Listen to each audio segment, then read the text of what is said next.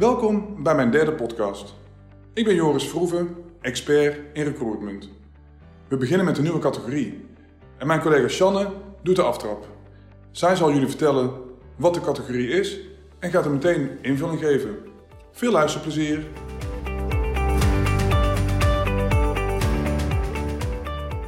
Goedemorgen. Ehm, ik zit hier tegenover Lieke. Goedemorgen. Hoi, goedemorgen.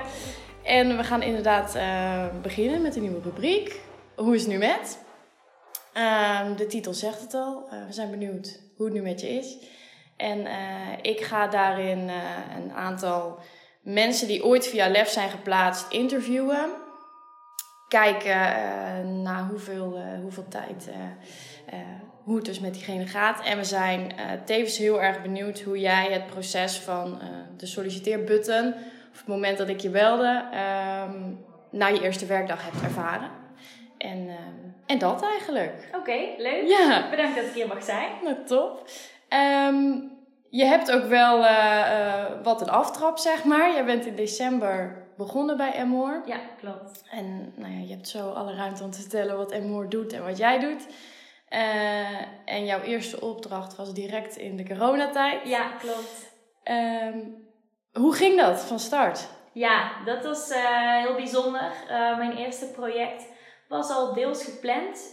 Um, ik zou voor het NFU, dat is een uh, samenwerking tussen alle universitaire ziekenhuizen, zou ik een prijsvergelijking gaan doen. Of in ieder geval te kijken van, kan daar samengewerkt worden tussen de verschillende huizen. En het zou een kleine opdracht zijn waarbij ik genoeg hulp van collega's zou krijgen. maar door corona werd het uitgesteld, zoals heel veel projecten. En ineens kreeg ik uh, op de avond van mijn verjaardag een berichtje uh, of ik mee wilde werken aan een coronaproject bij, uh, ja, bij de ziekenhuizen weer. Ja. Ja, en zoals je voor kunt stellen, niemand heeft daar ooit ervaring mee opgedaan met zo'n gekke pandemie.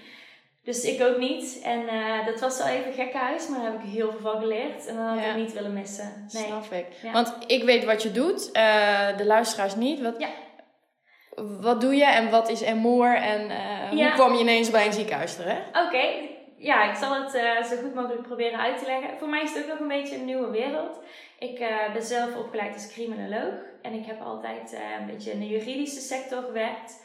Maar ik merkte eigenlijk dat ik daar niet het meeste plezier uit haalde, maar ik merkte dat ik meer plezier haalde uit uh, verbeteren van werkprocessen. En ik merkte dat ik heel enthousiast werd van data.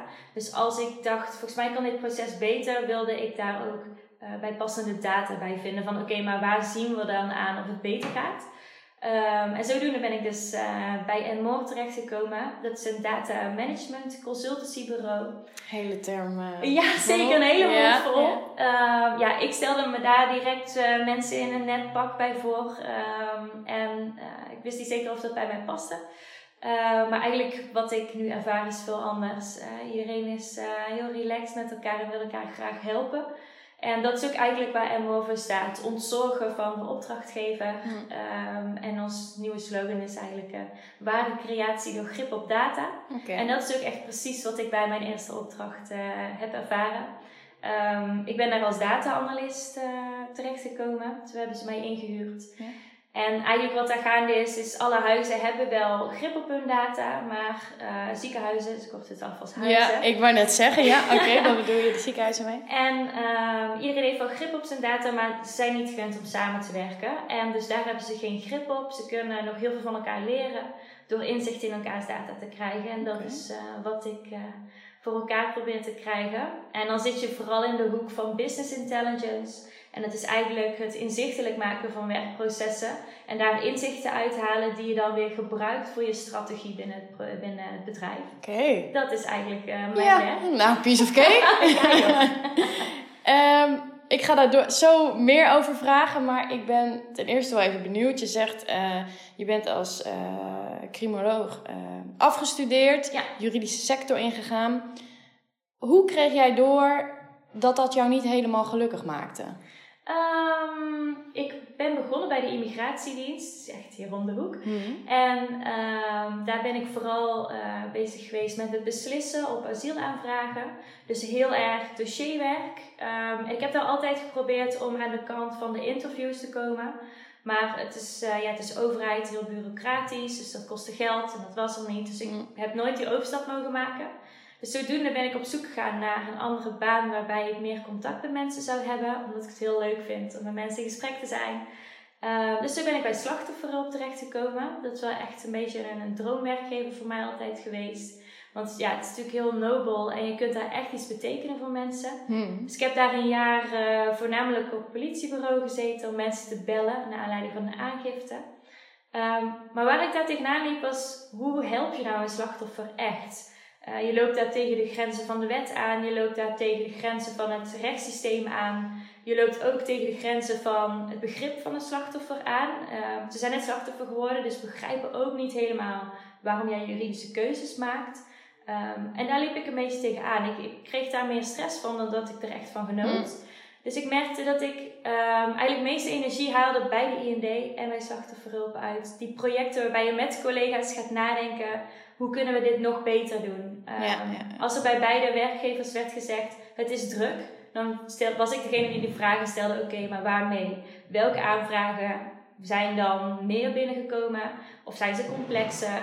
Of uh, hebben we te weinig collega's? Dat wilde ik dan onderzoeken en uitdrukken in cijfers. Ja. En dat waren ook de leukste en succesvolste projecten die ik daar gedraaid heb. En toen dacht ik uiteindelijk, dat is volgens mij ook de kant die ik op moet. Ja. Um, dus toen ben ik met de loopbaancoach aan de slag gegaan om dat verder te onderzoeken. Ja. Dat. Want ik was me inderdaad net aan het afvragen, het moment waarop jij dit dus besefte en ook echt, uh, want je hebt volgens mij zelf gesolliciteerd. Ja.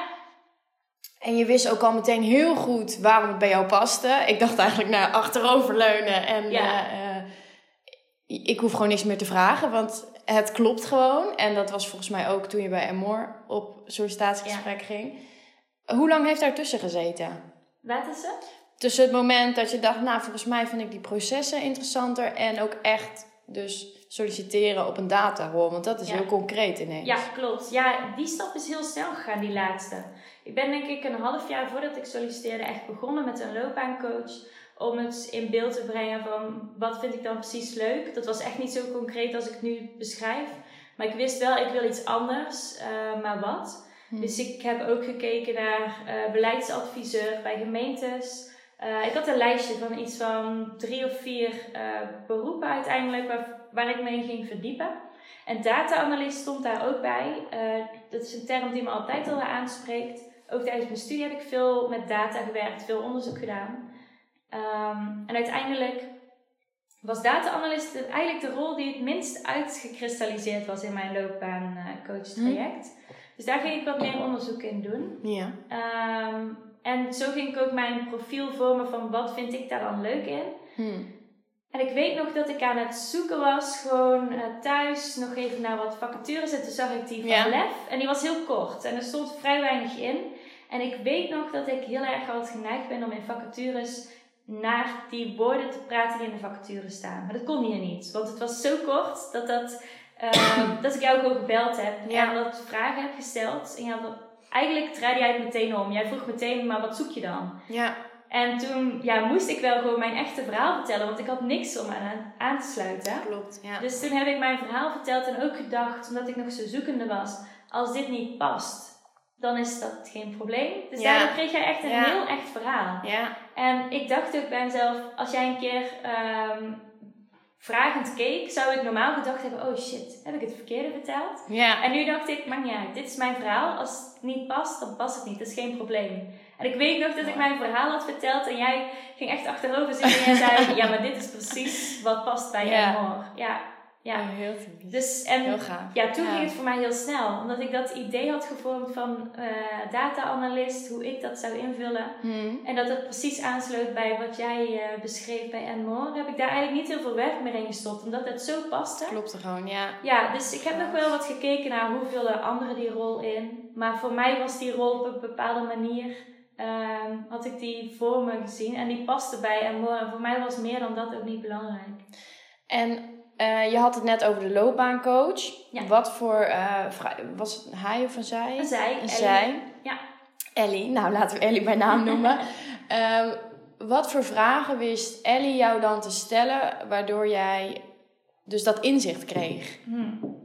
eigenlijk heel open vragen. De eerste dag dat wij elkaar spraken, heeft zij mij echt gebombardeerd met allerlei vragen. En dat begon echt al bij mijn jeugd. Eh, wat zijn je leukste jeugdherinneringen? Ehm, en eigenlijk ging ik daardoor zelf ook al nadenken van wat benoem ik nu? En toen kwam ik er ook zelf achter een paar persoonlijke dingen. Ik ben ook na mijn loopbaancoach-traject verhuisd. Terug naar waar ik vandaan kom, naar Schijndel. Want ik merkte tijdens dat gesprek dat ik heel vaak uh, natuur benoemde. Dat ik dat heel uh, prettig vind om in de natuur te zijn en dergelijke. Um, dus eigenlijk liet zij jou gewoon je uh, ja, levensverhaal eigenlijk vertellen. Ja. En zij schreef van alles op. Um, en gaf je dan uiteindelijk een lijst met um, woorden of zinnen die zij daaruit haalde. En benoemde ook hoe vaak je die uh, hebt gezegd, zodat je zag: oké, dit is wel een thema wat vaak terugkomt. Ja, oh, wat gaaf, op zo'n manier. Ja, dat was heel tof. Dus ik begon daar ook mee met. Ik begon vrij open. Ik had eigenlijk nog niet echt een idee. Wat ik vertelde van dat ik graag met processen bezig ben, ja, dat is zo breed. Je kunt procesmanager worden, je Precies, kunt, ja. maar ook beleidsmedewerker ben je ook met processen bezig. Dus ik kon nog alle kanten op.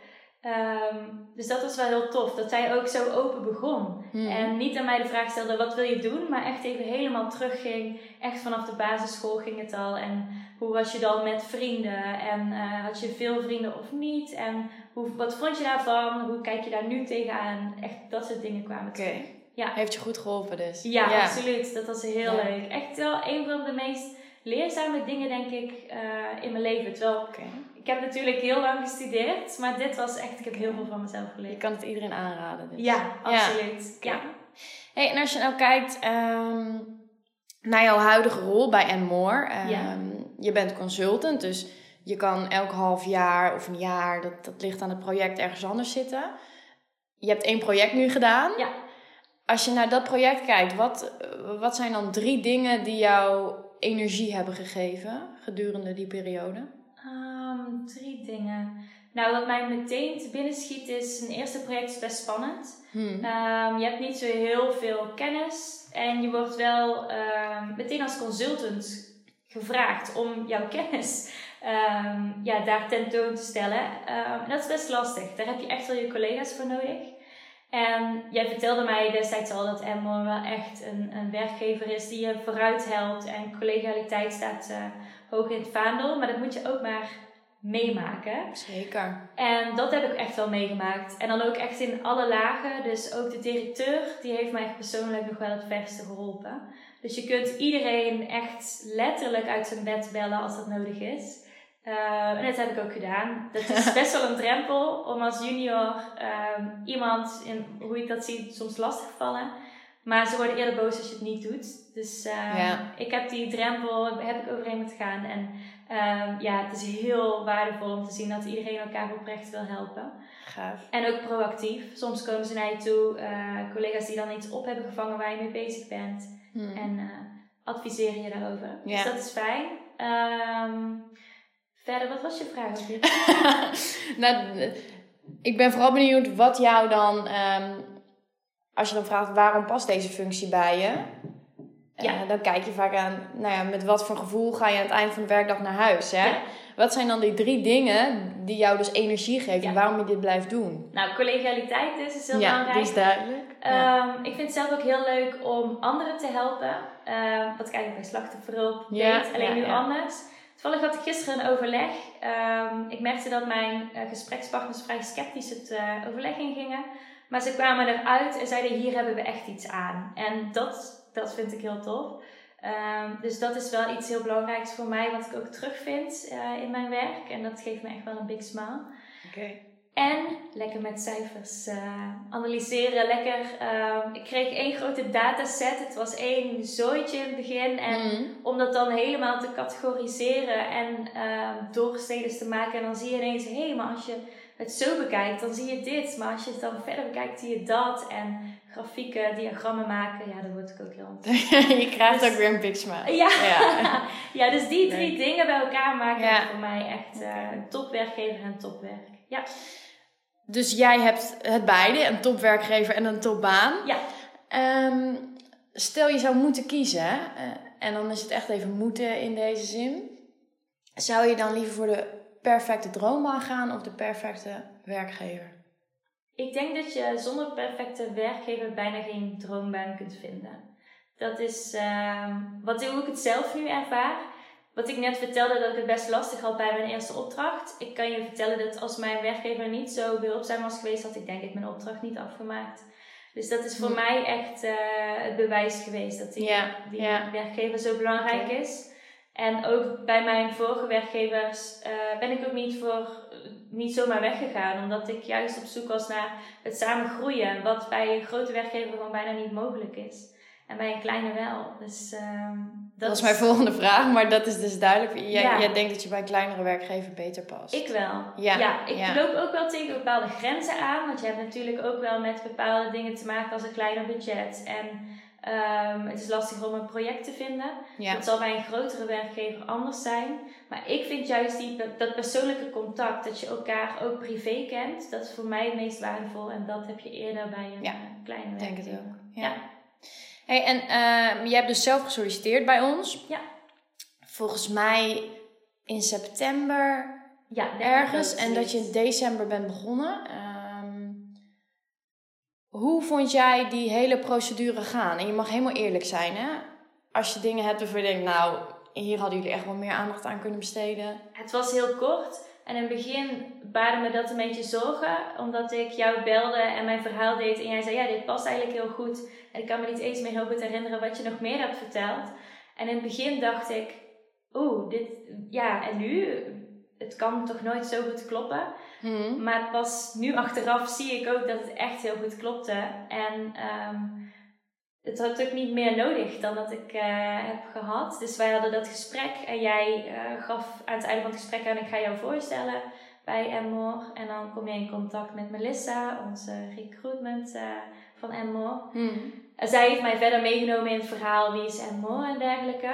Um, en ik weet nog dat ik jou vroeg, vlak voor het gesprek, heb jij tips voor mij? En um, ik ben zelf altijd, zoals je tijdens het gesprek merkt, niet zo kort verstopt. um, en jij zei tegen mij, doe gewoon hetzelfde als je hebt gedaan tijdens ons gesprek. In het begin baarde mij dat weer zorgen, want ik hoopte op iets wat ik nog moest doen. Ja, ja. Maar eigenlijk, achteraf gezien, gaf me dat zoveel zelfvertrouwen. Omdat ik dacht, mijn verhaal klopt gewoon. En ik ga dat doen. En ja.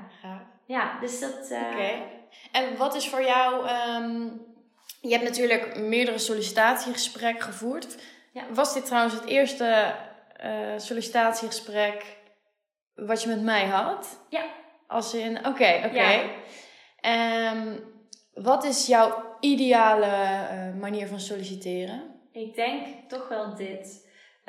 Um, dat je um, eerst je eigen verhaal heel duidelijk op papier krijgt. En dan met jouw verhaal naar verschillende partijen toe gaat. Hmm. Om te kijken wat de reactie is. Um, vroeger had ik een veel andere aanpak.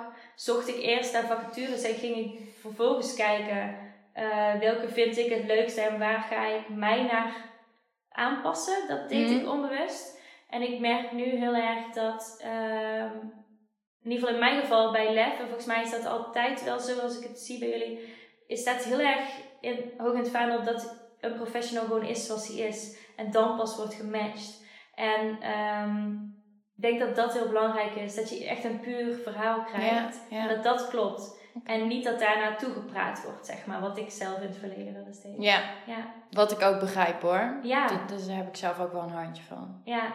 En wat zou jij veranderen als je toch iets um, mocht veranderen, laten we hem zo noemen, ja. aan solliciteren in het algemeen? Um, nou, dat daar ook meer ruimte voor komt om jezelf te zijn. Um, Wanneer vind je dat niet bijvoorbeeld? Ik vind zelf heel belangrijk dat ook privé ter sprake komt tijdens een uh, sollicitatieprocedure. Daarmee leer je mensen echt kennen. En dat vond ik ook heel leuk aan Enmore. Uh, toen ik Melissa voor het eerst sprak. Ik denk dat het een half uur duurde voordat we echt, echt de inhoud ingingen. Hmm. En toen was ik al zo op mijn gemak dat ik daardoor ook veel makkelijker over de inhoud in gesprek kon. Ja. Um, en ik heb zelf ook eerder bij vorige werkgevers sollicitatiegesprekken gedaan. En als iemand echt niks losliet over zijn privé, vond ik dat best eng. Want je bent wel collega's en je zit wel in een team. Ja. Dus ik wil ook graag weten wie iemand privé is. Dus dat vind ik eigenlijk, dat zie je in de huidige maatschappij of ja, de sollicitatiewereld, dat privé steeds meer mag. En dat vind ik wel een goede ontwikkeling. Dat vind je een goede ontwikkeling. Oké. Ja. Um, wat ehm, zou jij, als ik jou over twee jaar uh, weer hier aan deze tafel heb, heb je enig idee wat je me dan gaat vertellen als ik vraag hoe het nu met je is? Ehm, nou, als mijn lijn zo doorgaat zoals het nu gaat, dan um, ja, heb ik nog meer gave projecten gedaan. Ja. Um, en ik denk dat ik dan hier met nog meer zelfvertrouwen als professional zit. Ja, ik zie zoveel mogelijkheden om te groeien. En ook de hulp om ook echt daadwerkelijk te groeien krijg ik. Dus ik denk dat ik dan ook echt heel hard lach om hoeveel stress ik van mijn eerste project had. ja, omdat het eigenlijk niet veel voorstellen, maar omdat alles zo nieuw was. Ja. Dus ik denk dat dat de grootste verandering is die je gaat zien. En wie weet ga ik dan al in mijn Tesla die iedereen bij ons op kantoor rijdt. Wie weet. Dat wordt de koptekst van deze podcast. Ja, in de Tesla. Ja. Oké. En um, wat zou jij zeggen tegen uh, luisteraars die uh, dit nu hebben aangeklikt en denken... Ja, leuk die passie, maar... Uh, ja, ik heb het niet of ik weet niet waar het ligt. Uh, hoe moet ik het vinden? Wat, wat heb je voor tips voor die mensen? Um, ja, blijf dicht bij jezelf. Je kunt jezelf wel in een rol proberen te wringen omdat je denkt dat anderen dat graag van je zien, maar dat hou je nooit vol. Dus ga vooral op zoek naar jezelf en dat heeft mij echt geholpen. Dus die loopbaancoach, hmm. um, dat raad ik echt iedereen aan. Toevallig ben ik ook lid van FNV en kun je daar volgens mij zelfs gratis uh, okay. een loopbaancoach traject doen. Ja. Dat is hier in Den Bosch pas sinds kort, dus ik heb dat zelf niet gedaan. Maar ik denk dat iedereen daar heel erg bij gebaat is. En uh, wat ook wel leuk is, mocht je mijn baan nu heel interessant lijken, ga dan vooral eens kijken online. Um, vooral bij Microsoft heb je allerlei trainingsmodules. Uh, LinkedIn heeft ook hele leuke trainingsmodules. Oké, en hoe kom je daar bij die trainingsmodules in LinkedIn? Um, dan moet je volgens mij, je hebt een soort boekje volgens mij waar je op klikt en dan heet het My Learning of Google okay. erop. Okay. Um, die gebruik ik heel veel, ook om zelf mijn pad binnen ja, de datawereld mm. te ontdekken. Want je hebt natuurlijk data science wat heel ver gaat. Dat spreekt mij niet zo aan. Um, en je hebt andere zaken zoals Power BI werk ik dan mee. Sommige mensen denken nou echt, wat is dit? Ja, precies. Dus kijk vooral eens op, uh, op LinkedIn, is allemaal gratis, of de meeste. Top. En dat heeft mij heel veel uh, kennis gegeven van wat past bij mij. Helemaal goed. Nou, hopelijk helpen we er uh, ja, mensen mee. Ja, ik hoop het. Dank in ieder geval voor jouw komst. En heel veel succes. Dit was al het verhaal van Lieke. We zijn met name ingegaan op haar eigen proces en hoe zij tot de keuze is gekomen om bij haar huidige werkgever het zo naar de zin te hebben. Onze volgende kandidaat die we gaan interviewen op een podcast is Marco. En met Marco gaan we meer in op hoe hij het proces met lef heeft ervaren. Dus ben je ook benieuwd naar hoe dat gaat? Luister dan ook de volgende podcast weer met Hoe is het nu met? Dank jullie wel voor het luisteren.